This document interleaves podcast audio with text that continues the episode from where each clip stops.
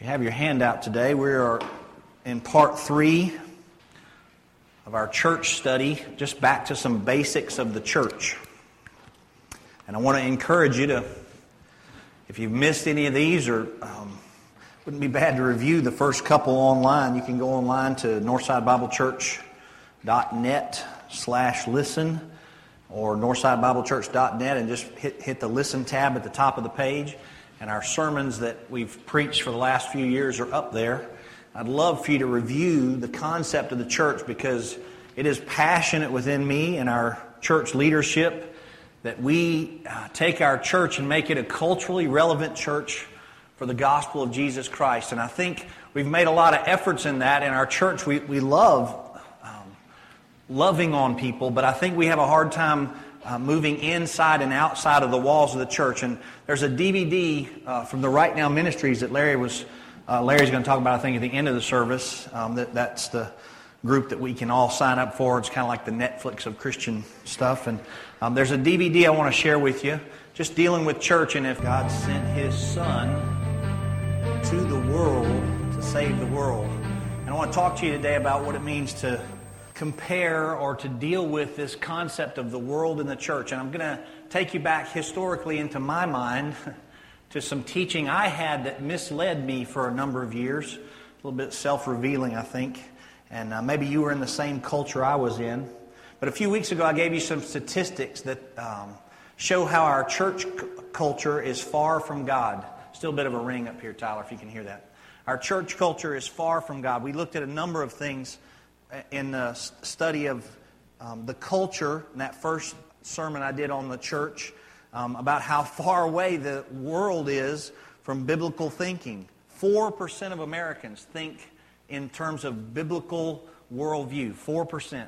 9% of Christians in America have a biblical worldview, uh, which means the culture has washed into even our Christianity, and we've so sub- subdued the values of the Christian faith that it's washed itself out into our culture, and it's a dangerous thing.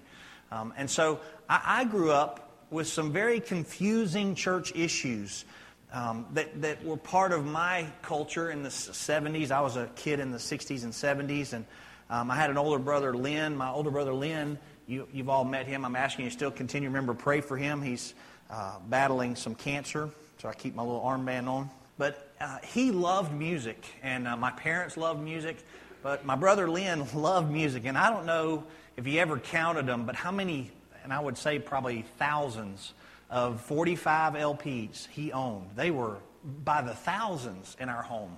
Um, he just constantly was buying up music, and um, I know with iTunes and all that now, you guys just download. You don't know what the 45 is, but anyway, he, some of you get that concept. But he had uh, just a love for music, and so I, I grew up listening to all kinds of contemporary music from the 60s. And then I was taught this when I went to church, and I went to a little elementary school that was a Christian school, and it was ultra fundamental. And I was taught that the church and the Christians have three great enemies of our faith. There are three great enemies. You guys know these if you're part of the church. And the three great enemies of our faith are the world, the flesh, and the devil. Okay, now the, the flesh part I get that. That's me. I can be my own worst enemy, and I have been numbers of times my own worst enemy. And uh, I have fallen from God just based on my desires and my pull away from obeying Scripture. So, how many of you understand the flesh thing? It's easy, isn't it? flesh is, is a complicated deal. The devil, but the devil is clearly an enemy of ours. The Bible speaks very clearly of that, even though in, when I read you the statistics about our culture, um, less than 40% of our culture believe in an actual real devil that's trying to destroy um, the lives of people and Christians. But the Bible speaks of the devil as one who roams about seeking whom he may destroy. So I always got that one. It was the world that was complicated to me. Um, t- trying to figure out what this concept of the enemy is the world and then living in the world got very confusing for me as a young person. And I would tell you, even through college, my Bible college training, I got a lot of great truths and training in Bible college. And even as a young youth pastor, that concept never locked in well with me. And I never totally understood it. So I want to take you to a couple of things. Like 1 John 2, if you'll turn there, 1 John 2 15. There's a little phrase right at the top of the verse there, and it says, Love not the world. neither the things in the world. And uh, I memorized that verse as a kid. I've known it all my life in the King James. Love not the world, neither the things in the world. And so the world was this enemy that I couldn't love at all. And I was taught through all of that, through this uh, conservative church. I went to this church as a kid, very conservative, really great church, not criticizing you guys at all, so please don't hear that. But I went to the ultra fundamental elementary school uh, that was um, really strong. They had uh, haircut rules and dress code rules that made you look in my head as a kid. Now I'm translating from my childhood days. That made you look and act and sound like Christians. Christians look and act and sound like this. And so there was a view to me of the world, all bad, and then the Christian, all good. Okay? Short hair, long skirts, you know, no earrings, none of that stuff. So you, you had all this material behavior and activities that related to, to your Christian life that said, I am not part of the world because the world is all bad, right? And so I got very confused by that. I was taught in that school that dancing was a sin, uh, it's a sin of the world, and that all music on the radio would cause you to dance if you listen to it. If you get hung up with worldly music, this is what my elementary school taught me, you're, you're going to get caught up in dancing, and dancing is sinful. And, and as a kid, you know, I'm just swallowing all that down, going, oh my goodness. You know, my parents talk about when they used to go dancing when they were, you know, younger, and you know, when they first got married, they'd go to nightclubs here in town and dance. We have some old photos of them doing that. I'm like, oh my goodness. And my mom declares herself to be a Christian. You know, I'm like, how in the world?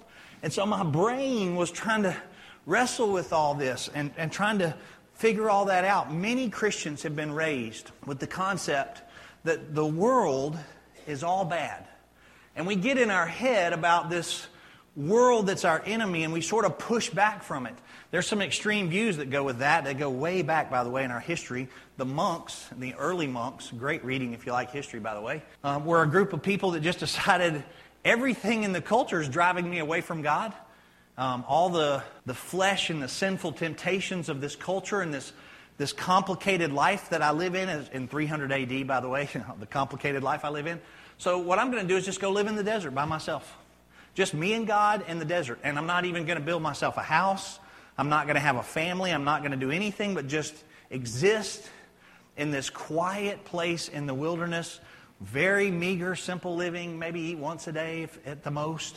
And I'm going to have a lot of time to commune with God. And so the, the monks began, eventually they became groups of them that would say, hey, let's all get together and build one, you know, let's make one little row of vegetables that we can all eat and uh, kind of pool our work. And so end up with monasteries and cloisters of monks and all that kind of stuff. And eventually you get kind of a more liberal view of that. But the monks had that concept of just abandoning the world and going away from everything that they lived around, their culture, and just getting into the wilderness and the desert going to a quiet place and avoiding the world. That was what the monks did. The Amish that we know of today in our culture, they have a very similar vein of teaching.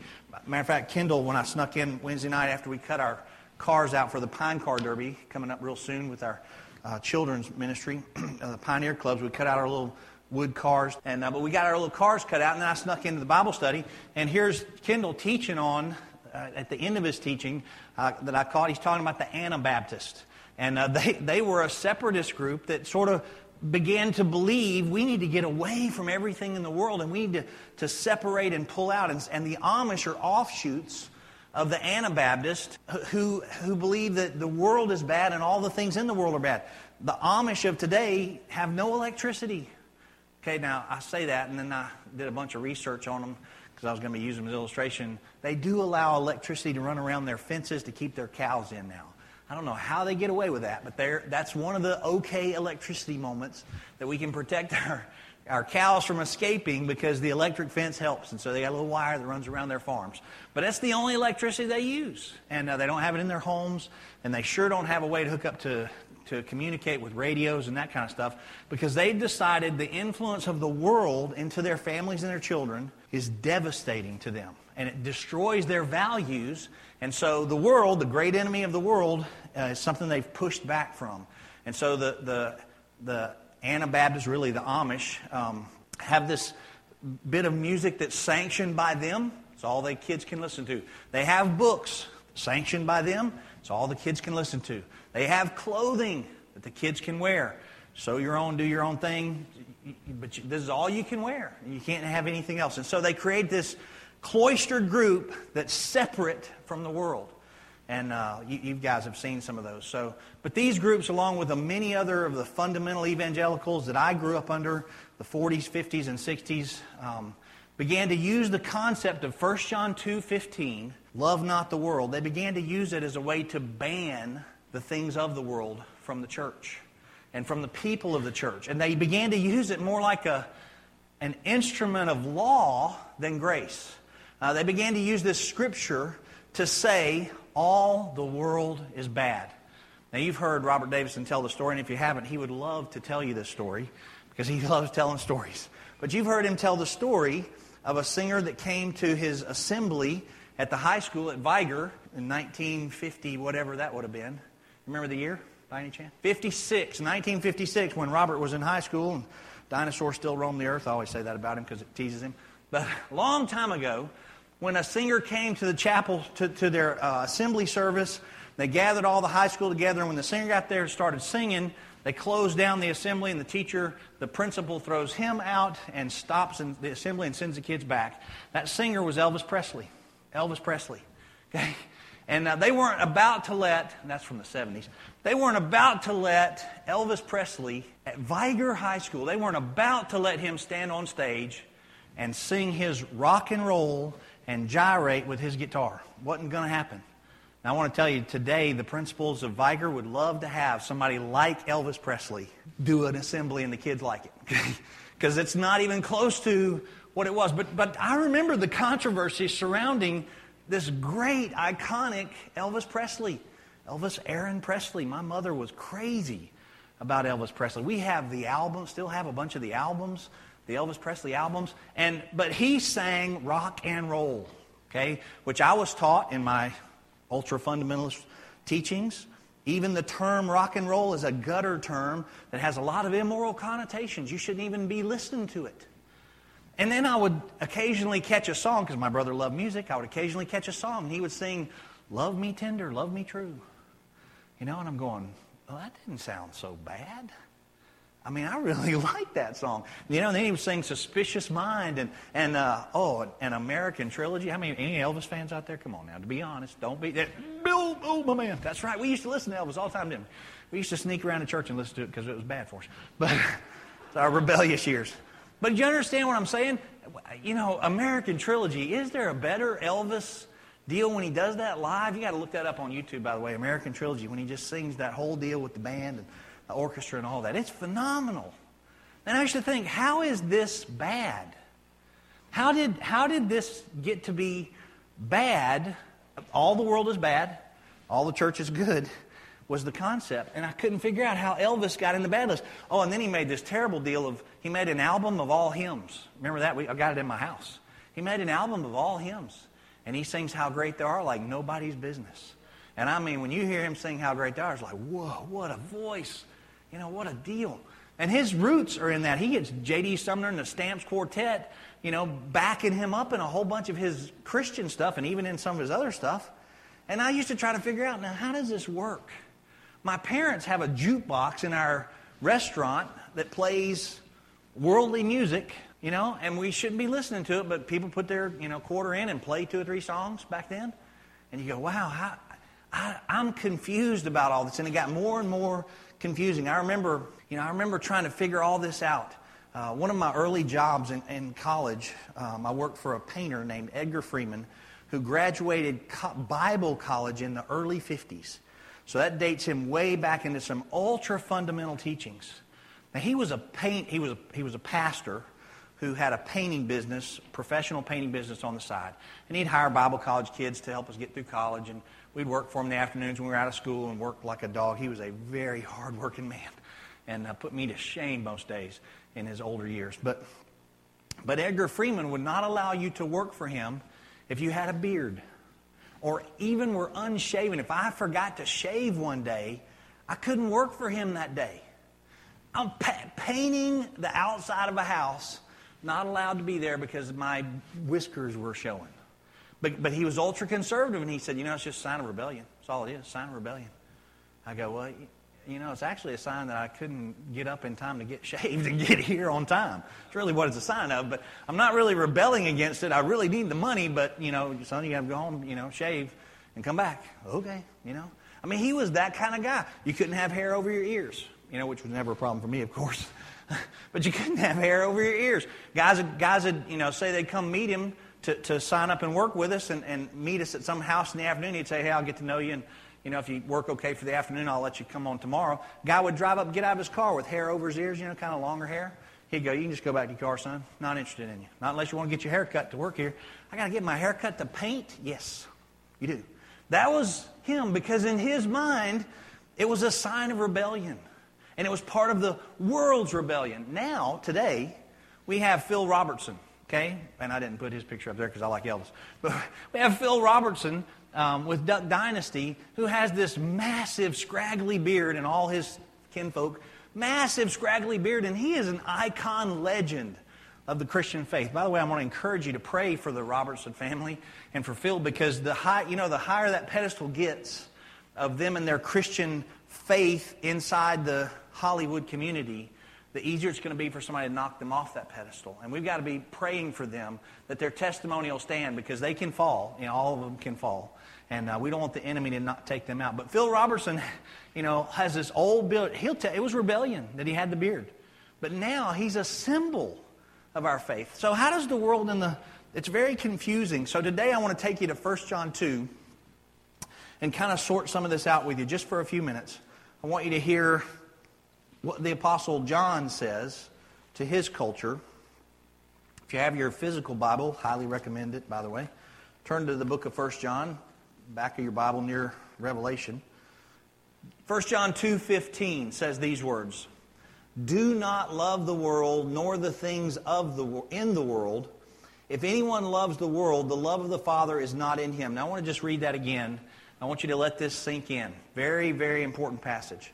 Do not love the world nor the things in the world. If anyone loves the world, the love of the Father is not in him. There is no choice in this verse about one or the other. The, the, John says, if there's any love for you, and that's the word agape in the Greek, by the way, it's the strongest Greek word for love there is, has to do with intense, devoted, sacrificial love. If you love anything in the world, then the love of the Father is not in you. You don't get the choice of both. Verse 16 For all that is in the world, the lust of the flesh, the lust of the eyes, and the boastful pride of life, is not from the Father, but is from the world. And the world is passing away, and also its lust. But the one who does, not, does the will of, the, of God abides forever. So here's this short passage that's for years sort of confused me, and I want to just help you understand the, the first verse, 215, is actually a voice of command in the Greek. It's very strong. Do not love the world. But there are three concepts of the world, W O R L D, in the scriptures. And I want you to hear those three concepts. They're going to show up in your handout for you. I think I printed most of them out for you. The first one, when the Bible talks about the world, it's talking about the physical universe that God created. It's talking about all the, the amazing creation of God. And we're actually commanded in the Bible, by the way, to love that, to love the creation of God, to honor and look at the heavens and let them declare the glory of God and see the beauty of creation. And I'm telling you, I love being out in the woods. I love being, love being out in nature. I love seeing the beauty that God can create in the physical universe and giving Him the glory for it. We are acceptable scripturally, according to the Psalms. We are to let our minds envision and see the wonders of his hands and bring glory to him. So that world is okay. Then there's the second concept in the scriptures the, about the meaning of the word world. that's the people who reside in the world. And clearly, the scriptures don't want us to not love the people who reside in the world. We're supposed to love the people. Our, we're actually supposed to love our enemies. Um, so we're supposed to love all the people of the world, so that can't be it. The third concept of Scripture and this really helped me, by the way. I wish somebody would help me with this in high school. Probably help me have a little better witness in my high school days because I avoided my high school friends tremendously because of those passages of avoiding the world. And my high school friends were so caught up in the world that I stayed so far away from them, I never had a good witness to them in many, many ways. But the Apostle John is using this word in the third concept, which is the values and ethics and the system of thinking of the fallen people of this world. We're all fallen man. And there's a system that goes with that. There's a concepts and values and principles and, and uh, ethics that go with that. And the Apostle Paul wants us to avoid those. And matter of fact, he makes it clear in verse 16. The lust and the pride that dominate the fallen world, those are the things we're supposed to avoid. The lust and the pride. Now, you look all through Scripture and you pick just about any sin there is, and it's going to be tied to lust or pride. Almost every sin there is. Uh, a lot of people love to take this passage, 1 John 2, lust of the flesh, pride of life, and lust of the eyes, and link it back to the original sin of Adam and Eve. And say Adam and Eve sinned in the garden based on these three sins right here lust of the flesh, lust of the eyes, and the pride of life. The fruit looked good, it tasted good, the flesh was lusting after it, and their pride was that they wanted to be like God. And so it fits real well that everything in our system of the world that's dangerous gets summarized in this verse 16 where the Apostle John says you need to avoid lust and pride of life that go with it. It's the impact of the culture and their values in the world that are the problem, and that's where we have to be strong. There was a dangerous church posturing that took place when I was a kid, and I'm trying to break that trend for all of us today. Um, we talked about this at breakfast, Kendall and I, one day, and I loved his terminology for it. But the, the posture that the church used to take is that all the world is bad and all the church is good. And here's the problem if you go into our current culture, if you go down to Semmes, Walmart, Saraland, Walmart, and try to witness based on that concept, all the world is bad and all the church is good, you're in deep trouble because all the church is not good. There's some unhealthy things in our church. And the same sinners that are in the world end up in our churches at times, including ourselves. We end up in the church struggling in conflict with each other and wrestling with things. There's no perfect church out there. Please don't ever think our church is even close to that. okay, we're not a perfect church. We're just seeking to be more Christ like every week that goes by. But all the world is not bad. You can listen to classical music and, and uh, a lot of the music I grew up listening to as a kid. You know, Love Me Tender, Love Me True is not a bad song. There's no sin in that song, and it doesn't drive you to sin. You know, and every time Elvis dances on stage, it didn't make people dance and go do wrong things. Bible even commands or gives us uh, pictures in the Old Testament of dancing before God. And I've been in church services where those kind of things broke out. And you saw the video from Angle Talk. That's one of their favorite ways to worship in, in Africa. When I went to Uganda with them, that's one of their favorite things to do is just getting us, they get in a big huddle and somebody starts singing a song that's a bit of a chant, and then the next thing you know, everybody's dancing. You know, and I'm Southern Baptist boy just patting my foot going, I don't know what to do with this, but that's cool, you know, cool. I'm not any good at it, but that's cool. But it was awesome to get to see, you know, that, that energy lived out just like it's, it's talked about in the scriptures and the Psalms. And there are churches today that, that include dance as part of their worship of the Lord. And I think it can be done worshipful. But the posturing that the world is all bad and the church is all good is very, very dangerous. So, how do we train ourselves to reach out to this world? You know, the video that we had at the beginning here said, in here, you know, is the good news, and out there we're supposed to spread the good news. But we got to go into that culture that's dangerous and a culture that has ways of pulling us down. So, let me give you four things as we close this morning. Just four simple things to remember so that our church, we, we are not going to avoid the world as a church. We are not. I'm actually saying to our church family, I want you to help us figure out ways to get into the world.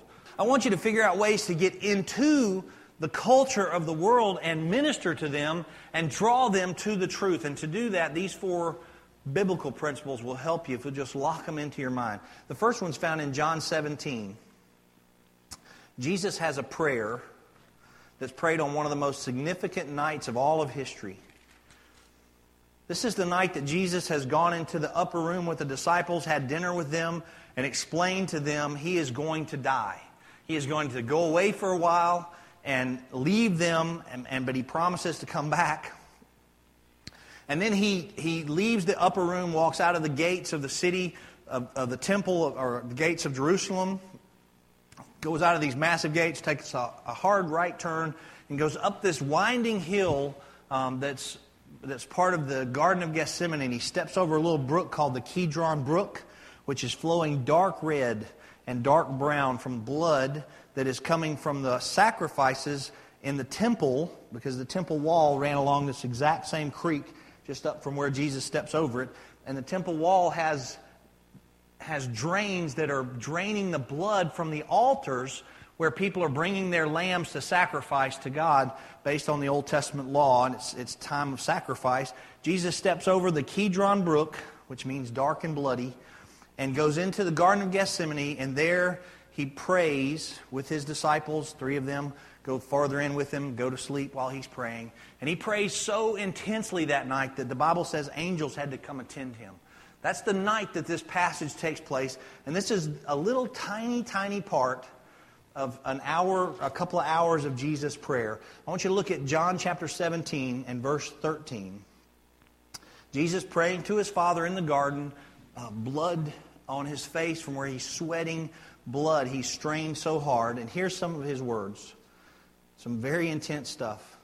But now uh, I come to thee, and these things I speak in the world, that they, he's talking about his disciples, may have my joy made full in them. That's Jesus' goal. It's for his joy to be full in you. Then look what he says, verse 14. I have given them to thy word. I have given them thy word, and the world has hated them.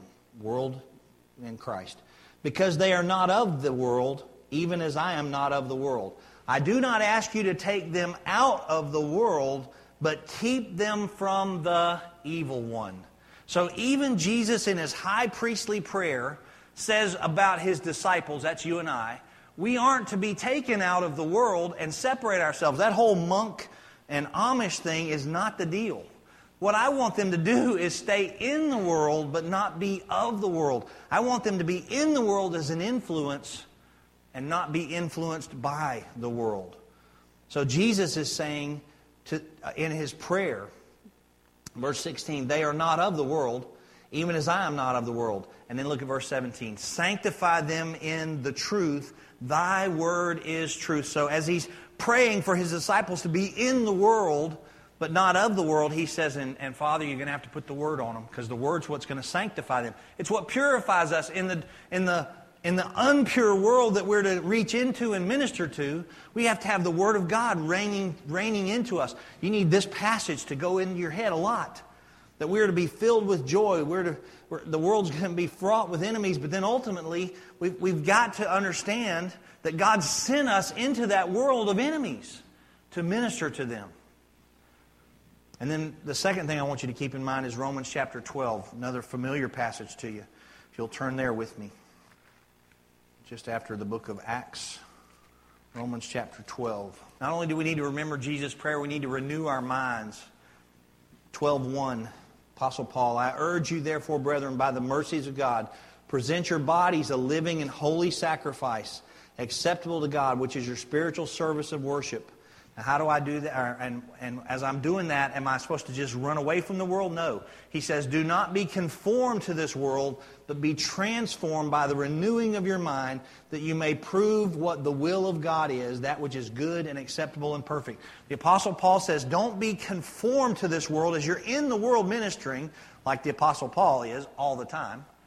Don't be conformed to it, be transformed by the renewing of your mind in the Word. You put your mind into the Word and put the Word into your mind, and it transforms you so that while you're in the world, it cannot conform you to itself. That's what Paul's teaching us, is that we cannot be in the world and absorbing the truth of the world if we don't have the mind of God in us to begin with. So we have to renew our minds. It's one of the things that the little Christian school I did helped me do so much. They taught me so much Scripture.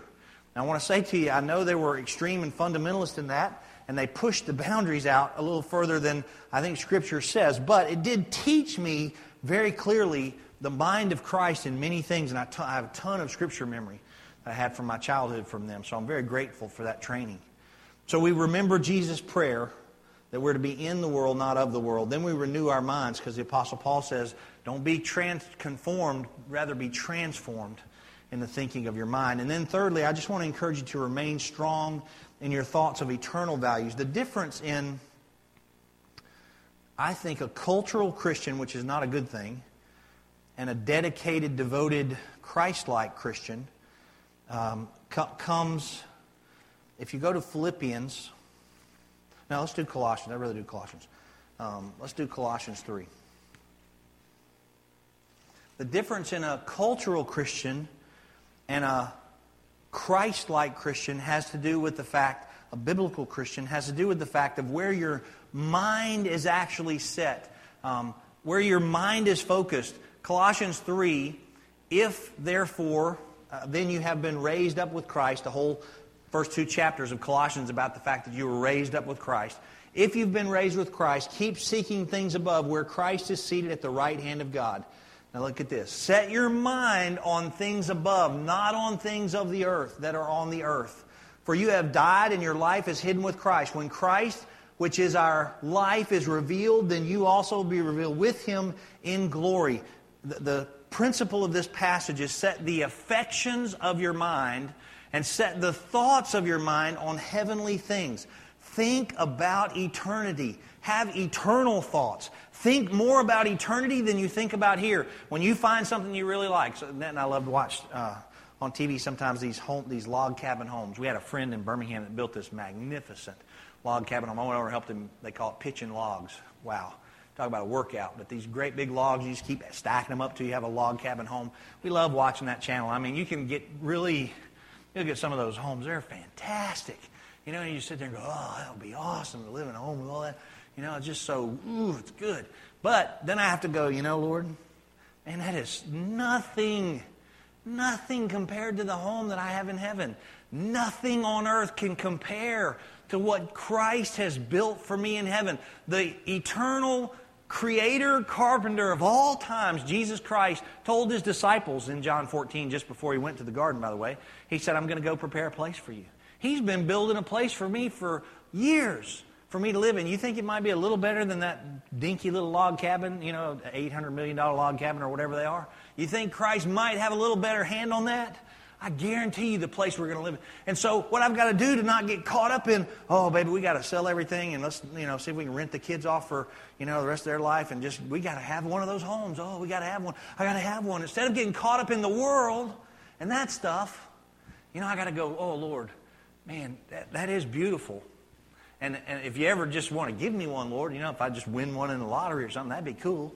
You know, if somebody just hand me one, the keys to one, go, hey, it's all yours, that'd be great. Otherwise, we'll just live on 9550 Oak Forest Drive, keep preaching and teaching the Word of God, and look forward to the eternal things. Because my eternity is far more important than my earthly. And that's what Colossians 3 is all about. Your eternity is so much more important and so much more valuable and so much more meaningful. So if you want to combat the world, if you want to be a Christian that can go into the world and not be of the world, you got to have a, an other world mindset. You got to think about heaven. Philippians 3, the Apostle Paul says, We're citizens of heaven. You're not citizens of earth. Your citizenship isn't here. This is all temporary. Your eternal citizenship's already in heaven. So get your mind there, and then you can minister effectively here on earth. And then lastly, this is real important because it goes back to the passage in 1 John. I want you to go back there with me. John's full teaching of 1 John's magnificent. You should probably do a Sunday school study on that sometime or a small group time.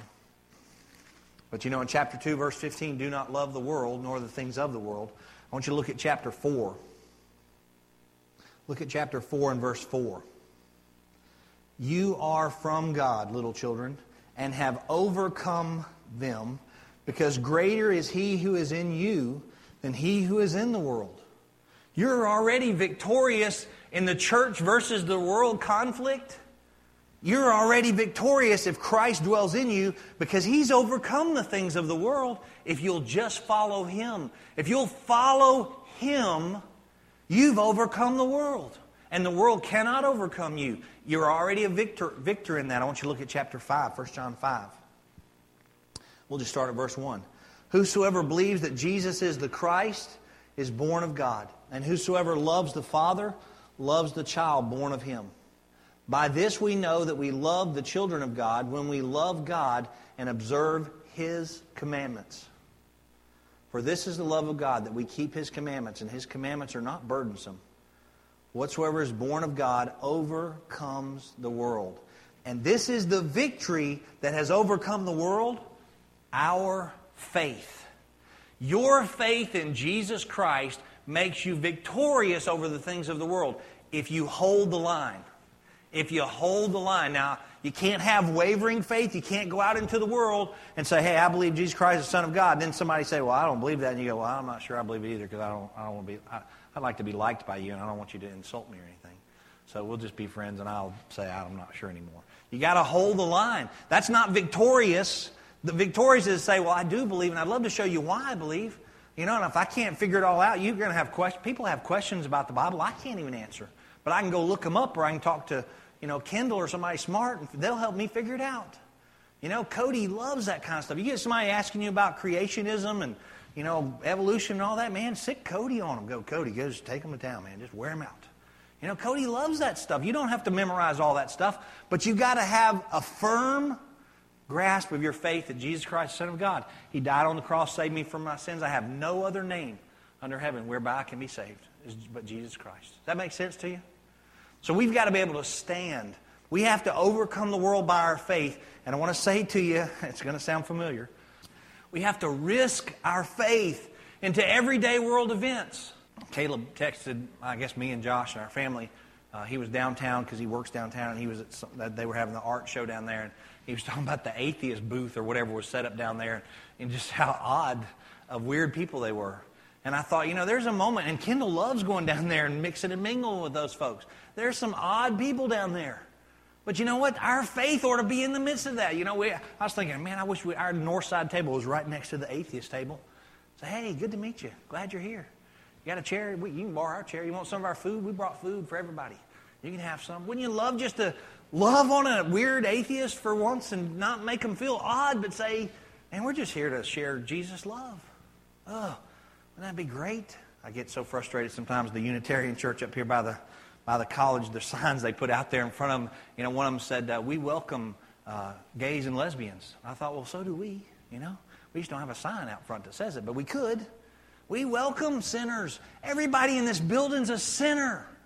Every single one of us is a sinner, right? So inside the church, it said it in the video, and I wanted to highlight it for you, but I didn't. It says in the video, inside the church, we receive training, training to go out into the world and, and preach the gospel and preserve the truth. That's what we're trained to do. That's part of what this morning is. I gave you four things at the end of the service, four verses that you can lock into your brain and say, This is my training so that I can go into the world and overcome the world. I can speak the truth into the world with, with overcoming power. I'm a victor. The world can't overcome me. And somebody can ask you a question that can insult you. And, you know, in front of their friends, maybe it's all funny, but in the end of the day, Bible says one day every knee is going to bow. Every knee is going to bow before Jesus. So you'll do it willingly. You just want everybody else to be, be with you willingly. We've got to stand on our faith. So we overcome the world by our faith, risking our faith in everyday world events. Let's bow our heads together. A couple of announcements before we close and have some members join. Father, I love you today. I thank you for the grace that is here among us. Um, Lord, I, I, thank you that I'm growing in my understanding of how to reach the world. And uh, I don't want us to be afraid of the things of the world because we've overcome the world. We need to be guarded and protected. So I ask your Holy Spirit to protect us where we need to be protected, but also ask you to help us be wise and speak into the world with intellectual truth, to be understanding of our own faith and our own values, and to be able to speak in a way that's, that's able to connect them to the cult, their culture to your truth. God, I pray you'd help us be like the Apostle Paul in Acts 17 when he stood with the Athenians that were idolaters. Our world is filled with idolatry, and surely you can help us find a way to use the, the concepts of this culture to bridge to the truths of the Word. So I pray our people, I pray my church family right here today would always be looking for angles and opportunities and divine appointments to bridge into our culture. We'll trust you to help us do that. Help our church services to do that as well. In Jesus' name. All God's people said, Amen.